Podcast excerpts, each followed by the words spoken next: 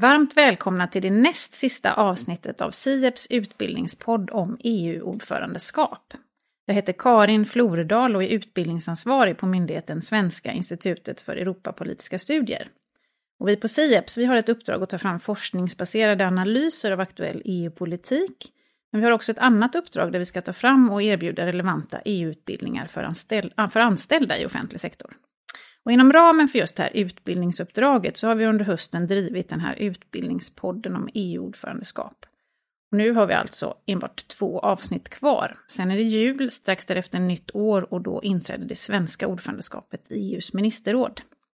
De här två sista avsnitten har vi tänkt ska fokusera på innehållet i ordförandeskapet. Det vill säga, vad är det som kommer ligga på EUs dagordning under våren? Helt enkelt, vilka frågor är det som Sverige ska arbeta med och driva framåt? Det är ju inte en helt enkel fråga att svara på, men vi på SIEPS har gjort ett försök. Tillsammans så är vi 15 forskare och utredare som har kikat på 15 olika knäckfrågor, som vi kallar det, för det svenska ordförandeskapet. Flera av de här knäckfrågorna är sådana som diskuteras mer eller mindre den senaste tiden.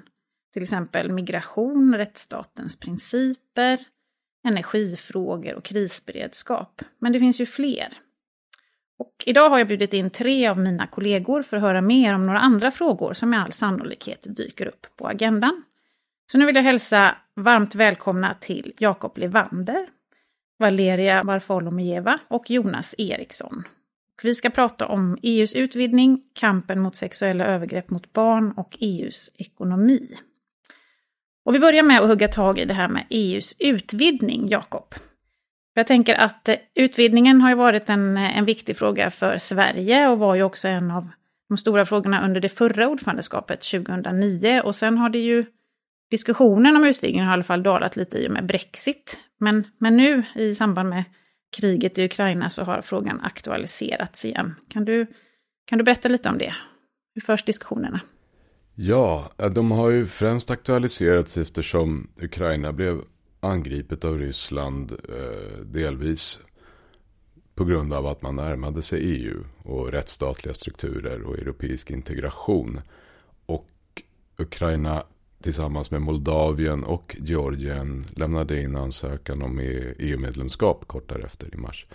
Eh, Ukraina fick också kandidatstatus precis som Moldavien och Georgien har lite läxor kvar att göra innan man kan få en sån kandidatstatus. Och samtidigt så blev det här ett tecken på att förhandlingarna med länderna på västra Balkan som har fortgått under ett, eh, under ett antal år nu, ganska länge i jämförelse med förra utvidgnings, utvidgningsrundan. Att den behöver ny energi den behöver bli mer prioriterad. Och det ser vi nog olika tecken på. Vi ser på till exempel på idéstadiet så florerar det ganska många olika tankar på hur det här kan um, hur det kan bli, uh, ges ny energi i den här frågan eftersom på, i de här länderna på västra Balkan så börjar tålamodet rinna ut. Finns inte så mycket förtroende kvar för EU-strukturerna för man känner att man blivit svikna gång efter annan. Frankrike har hejdat eh, förhandlingsöppnande med olika länder, Bulgarien lika så.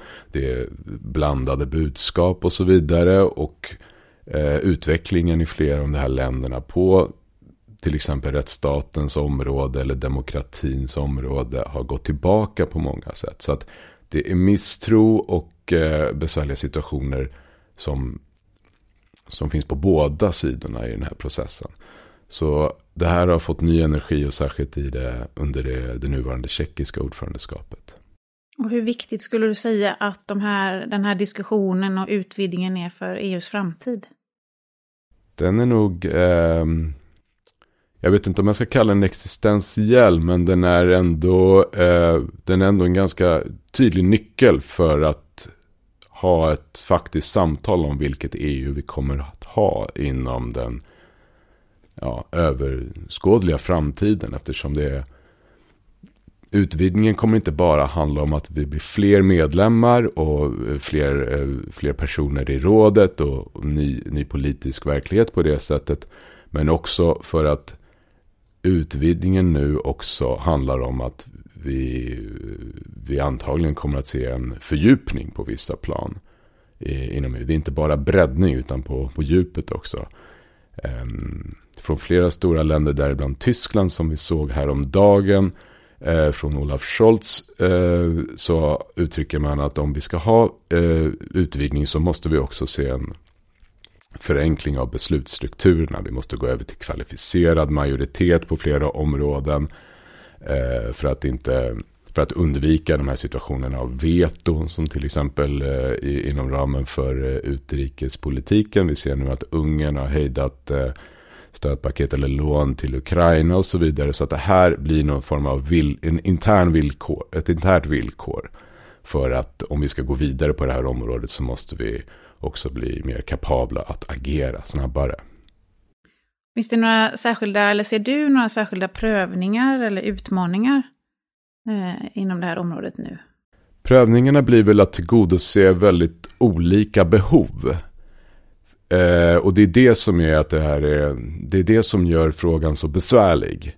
Och det är det, det aktualiserar ju vad EU är. Det är att eh, jämka ihop olika behov som, är, som står i konflikt med varandra.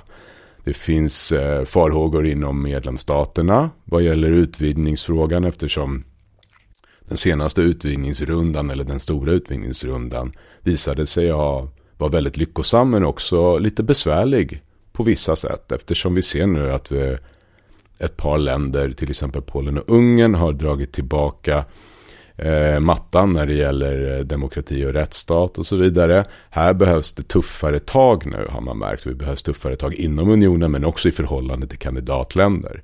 Att man ser att man kan inte ha den här situationen där man först inte alls är medlem och förhandlar och förhandlar och sen är man medlem. Och då kan man lite grann göra hur man vill så som det har visat sig nu. Så nu ställs det liksom högre krav på kandidatländerna.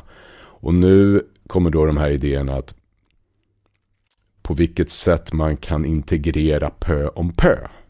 För att socialisera och för att man ska kunna lära sig och för att man ska eh, komma in i systemet mm, allt eftersom.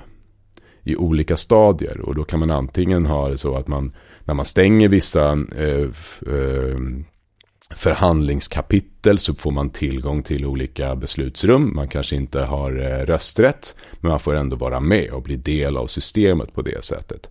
Andra sätt att se på det är att man ska kunna eh, integrera vissa kandidatländer som förhandlar med EU att bli med i till exempel eh, ett scoreboard-system där man sätts inför samma kriterier som andra medlemsländerna där man till exempel övervakar varandra och får rekommendationer på demokrati och rättsstatliga området för att på så sätt ställas inför samma standard som alla andra vilket skulle få en lärande, lärande effekt men också att konkurrensutsätta länderna mellan varandra. Och till sist då, Jakob, vad eh, tror du blir det knäckiga för eh, det svenska ordförandeskapet när det gäller just EUs eh, e utvidgning och de diskussionerna som förs nu? Det är att eh, kanske visa, visa politisk vilja i det här sammanhanget. Sverige, en av Sveriges inriktningar för eh, ordförandeskapet är säkerhet. Eh, hur det ska mm, ta fysisk form, eller inte fysisk form, men hur det ska faktiskt ta politisk form eh, vet vi ännu inte. Men så som det talas om utvidgningsfrågan nu så är det i högsta grad en geostrategisk fråga. Det är en säkerhetsfråga i hög grad. Och om Sverige vill ringa in utvidgningsfrågan som en säkerhetsfråga så, så ska det bli intressant att se hur man gör det och på vilket sätt man vill lägga in energi i det här. Tjeckerna har lagt in ganska mycket energi i utvidgningsfrågan och håller förhandlingar och möten och eh, liksom, man, man, slänger in ganska mycket eld i den här, i den här ugnen om man säger. Så att eh, här kan man vara kreativ, komma med nya idéer. Just på det området som jag precis talade om. Hur man ska eh, hålla liv i utvinningsfrågan utan att, eh, utan att hålla länderna på halster. Och utan att ge efter på de områden som är essentiella för, för, EUs, ehm, för EUs inre liv. Tack Jakob. Det låter alltså som att det finns möjligheter för det svenska ordförandeskapet att driva den här frågan även under det här ordförandeskapet. Jag hoppas det. Mm. Tack. Nu ska vi gå vidare och prata med Valeria. Och vi ska prata om eh, en annan typ av fråga som ju faktiskt grundar sig i eh, ett lagförslag som handlar om, det är en förordning om fastställande av regler för att förebygga och bekämpa sexuella övergrepp mot barn. Vad är syftet med det här förslaget, Valeria? Ja, det är så att sexuella övergrepp mot barn är ett stort problem som bara ökar. Enligt Europarådet utsätts var femte barn för någon eh, form av sexuellt våld. Det finns även indikationer på att sexuella övergrepp mot barn eh, ökade under coronapandemin. Eh, särskilt påverkades barn som lever med sina förövare. En annan anledning är att barn tillbringar mer tid på nätet än tidigare, ibland utan tillsyn, vilket ökar risken för att barn kommer i kontakt med förövare på nätet. Nu är det frivilligt för internetföretagen att, att anmäla sexuella övergrepp mot barn. Fram till augusti 2024 finns en tillfällig lagstiftning som tillåter leverantörer av webbtjänster eller interpersonella kommunikationstjänster att spåra sexuella övergrepp mot barn på nätet. Men efter det upphör lagstiftningen för frivillig spårning. Målet är alltså att skapa eh, ett sammanhållet system för hela EU för att skydda barn från sexuella övergrepp i den digitala miljön. Mm. Och vad består då det här förslaget av? Förslaget består av två huvuddelar. Den första delen innebär att leverantörer av webbtjänster eh, och interpersonella kommunikationstjänster ska vara skyldiga att genomföra riskbedömningar och anmäla sexuella övergrepp mot barn som de får kännedom om. Förslaget innehåller även befogenheter för nationella myndigheter att utfärda förelägganden till leverantörer om att vidta åtgärder för att upptäcka, spåra, avlägsna eller blockera sexuellt övergreppsmaterial eh, och kontakt med barn, det vill säga grooming. Den andra delen innebär att ett europeiskt centrum för att förebygga och motverka sexuella övergrepp mot barn ska inrättas, som ska samordna, underlätta och stödja genomförandet av förslaget och bidra till att hinder för den inre marknaden undanröjs. Mm. Ja, jag har faktiskt hört den svenska kommissionären Ylva Johansson prata om just det här förslaget och hon verkar väldigt driven och engagerad ja. i den här frågan. Eh, ser du några fördelar och nackdelar med förslaget? Ja, fördelar med denna förslag är uppenbara. Vi måste självklart skydda barn från sexuella övergrepp. Foton och filmer av barn som utsätts för sexuella övergrepp delas på nätet i en enorm omfattning.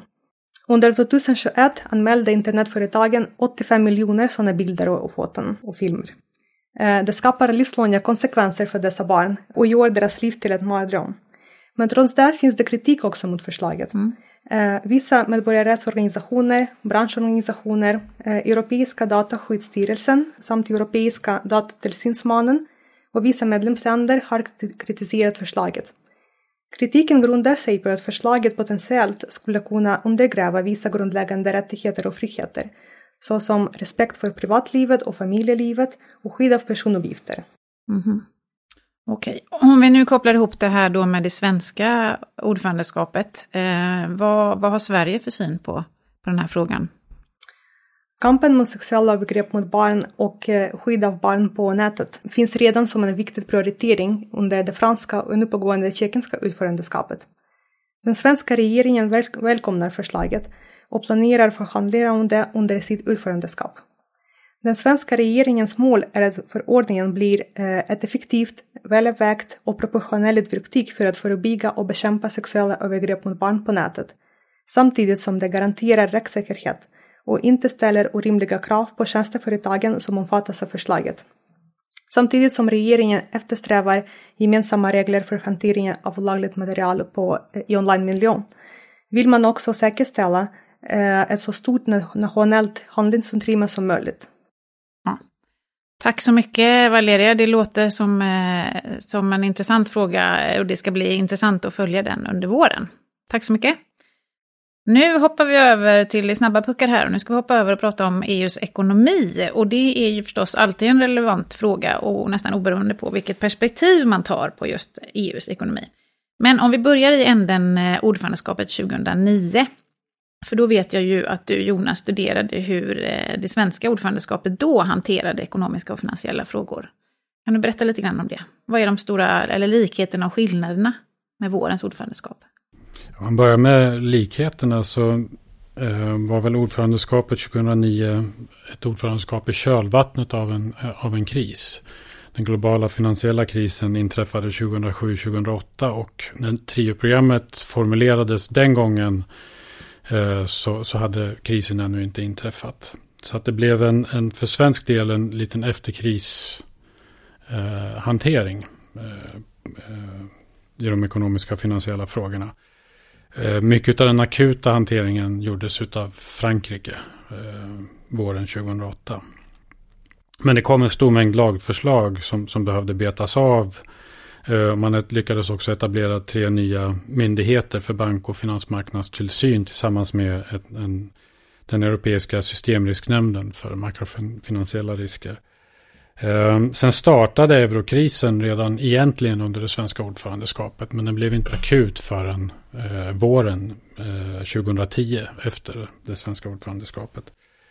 Om man tittar på, på nuvarande tioprogrammet så som formulerades ju det långt före den ryska invasionen av Ukraina och, och före energikrisen. Eh, och varken lågkonjunktur eller hög inflation fanns på horisonten överhuvudtaget. Utan det var en återhämtning efter, efter eh, coronapandemin. Ehm, och det kan inte uteslutas att, att den här lågkonjunkturen och, och energikrisen inte blir så allvarlig som, som vi har trott under året som har gått. Det har varit väldigt dystra prognoser som, som har ljusnat något i och med att inflationen har varit på väg ner, att man har lyckats fylla på gaslagren. Men den kan också förvärras, att det kan bli en, en, en, en, en ny oväntad agenda. Men när det gäller... Eh, Skillnader då?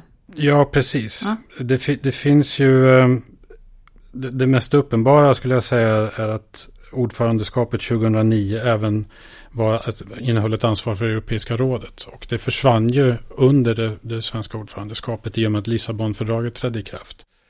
Eh, Herman van Rompuy, den första ordföranden, utsågs under, under svenskt ordförandeskap. Eh, så att en stor del utav, av, av, en akut krishantering kan tänkas komma i Europeiska rådet till att börja med. Eh, innan det så att säga sipprar ner till, till, eh, till rådskonstellationerna. Ehm, en annan skillnad är ju att, att, Storbritannien har lämnat unionen. Och i en situation där ett ordförandeskap, eh, ordförandeland ska vara opartisk medlare och inte riktigt har den egna rösten så har Storbritannien som har ändå delat syn i många ekonomiska finansiella frågor varit något av en, skulle jag säga, en trygghet att, att det landet drev de frågorna eh, i avsaknad av den svenska rösten. Så den har ju försvunnit. Men sen är det också så att, att krishanteringsverktygen har utvecklats. Vi har fått en bankunion på plats med, med gemensam banktillsyn och bankresolution. Eh, och ECB började från sommaren 2012 att ha en väldigt viktig, vara en viktig del i krishanteringen med Mario Draghis berömda uttalanden om att, att göra vad som helst för att rädda euron. Med, med olika program som finns att, att tillgå. Så att det, det är ganska stora skillnader också. Mm. Och om man då eh, utöver det här krishanteringen, finns det, vad är det för andra ekonomiska frågor som finns på agendan i vår? Ja, en fråga som, som uh, ligger på agendan är, är, reformen av EUs finanspolitiska regelverk som kallas för stabilitets och tillväxtpakten. Eh, det har varit en, en lång process eh, för där, där, pandemin kom emellan, eh, men där kommissionen i november nu föreslog eller publicerade ett meddelande som innehåller en, en, en, så kallad orientering inför reform, där man vill ha in input från medlemsstaterna nu. Och då är det så att den här stabilitets och tillväxtpakten som ju styr, eh, som operationaliserar fördragets skrivelser om, om tillåtna budgetunderskott och, och, och, storlek på statsskuld som är 3 respektive 60 procent av medlemsstatens BNP. Um, ehm, har också en undantagsklausul som är aktiverad till 2024. Med anledning av pandemin och med anledning av den förlängdes eh, i och med invasionen i Ukraina och, och energikrisen. Så att, så att, från 2004 så ska den vara i kraft igen. Enligt planen nu i alla mm. fall. Och det innebär ju att det finns nu en lucka här eh, under 2023 att faktiskt få den här reformen på plats. För den har, den har man efterfrågat under väldigt lång tid.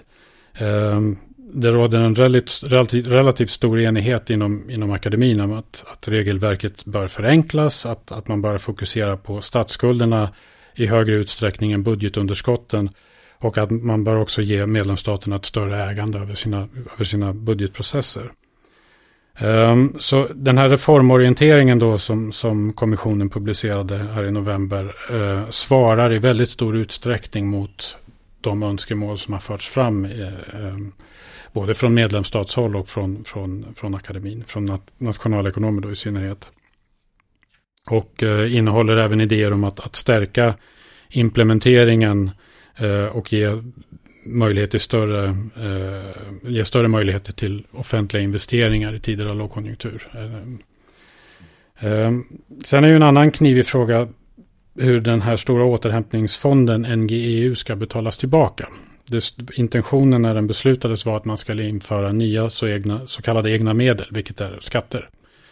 Eh, för att finansiera återbetalningen. Och det är tre eh, intäktskällor som, som diskuteras i, eh, i, eh, i, den kontexten. Det är dels en koldioxidtull, eller som det kallas en, en mekanism för justering av koldioxidutsläpp vid unionens yttre gräns, eller CBAM förkortas den. Sen är det intäkter från EUs utsläppshandelssystem, EU ETS, och intäkter från omfördelning av beskattningsrätt när det gäller multinationella koncerners vinster. Det är ett OECD-initiativ eh, där det inte finns en uppgörelse eh, ännu. Men det har två delar. Dels eh, har vi den här delen att man ska förhandla lagstiftningen kring de här tre intäktskällorna. Det är separata lagstiftningsakter. Och, den andra, och det tas med kvalificerad majoritet. Och sen så den andra delen är att man måste revidera egna medelsbeslutet. Eh, och det är ett beslut som fattas med enhällighet. Det beslutet har, det, det är inte helt klart på någon del av de här punkterna under det tjeckiska ordförandeskapet. Man kom väldigt långt med lagstiftningsakterna. Ehm, med undantag då för, för den här omfördelningsmekanismen eh, när det gäller multinationella företag. Ehm, och det som, det, de, bör, de måste vara på plats innan man kan revidera egna medelsbeslutet. Så det är eh, en, en intressant aspekt av att Sverige kan få det här på sitt bord i en fråga där man den svenska, nationella, den svenska positionen är att man vill inte ha de här nya egna medlen. Man vill att finansieringen ska ske med den, de befintliga mm -hmm. eh, intäktskällorna. Och framförallt då är det den här så kallade BNI-avgiften som är en medlemsstatsavgift. Så det är det som är lite knäck, knäcket för... Ja, frågan är hur man hanterar det som ordförandeland. Eh, och frågan är också hur övriga medlemsstater ställer sig i frågan. Eftersom det tas med, med enhällighet. Så, eh, det är oklart för mig om, om det är fler medlemsstater som sätter klackarna i backen. Men, men intentionen när, när man tog fram den här återhämtningsfonden var ju att den skulle finansieras. Återbetalningen skulle finansieras med egna medel. Den ska betalas tillbaka eh, från 2027 till, till för, förlåt, från 2028 till, till 2058. Eh, sen den, den, stora frågetecknet är ju vad som händer i ekonomin under våren. Eh, om vi får en kall vinter, en, en ihållande hög inflation, högre elpriser med mera Eh, eller får vi en, en utveckling där, där man klarar en, en mer muddle through, att man stångar sig igenom utan att det händer så mycket. Det, det är väldigt oklart just nu. Um, flera medlemsstater har varit väldigt trängda, i synnerhet öst, uh, och östeuropeiska medlemsstater har varit väldigt trängda i den rådande situationen med, med höga elpriser, hög inflation och vikande konjunktur. Samtidigt som det finns tryck på investeringar i grön och digital omställning, eh, en ökning av försvarsutgifter eh, som har lett högre tryck på de nationella budgetarna. Så ett, ett initiativ som har rests eh, under flera, vid flera tillfällen under året är att man, man inför någonting som liknar det som kallades för SURE, som är att man använder EUs budget som säkerhet för att ställa ut lån till medlemsstaterna för arbetslöshetsåtgärder. Att, att, att man får något liknande där. Möjligen kan det komma ett, ett liknande förslag, men, men, men, det vet vi ju inte. Ehm, sen så är ett annat orosmoln eh, den höga skuldsättningen i delar av euroområdet. Ehm, under hösten så kröp statsskuldsräntorna upp för, för de, de som hade de högsta statsskulderna. Och det kan inte uteslutas att, att de kryper upp i vår igen. Eh, det beror ju på vilken utveckling vi ser helt enkelt. Um, ett bekymmer är att, att, problemen är av olika natur i, i, olika euroländer. Vissa euroländer upplever utbudschock i högre grad än efterfrågechock och andra vice versa. Mm. Eh, och det är också olika, eh, inflationen är olika hög i olika länder. Så att, att sätta en ränta som ECB tvingas göra innebär ju att den är för hög i vissa länder och för låg i andra länder.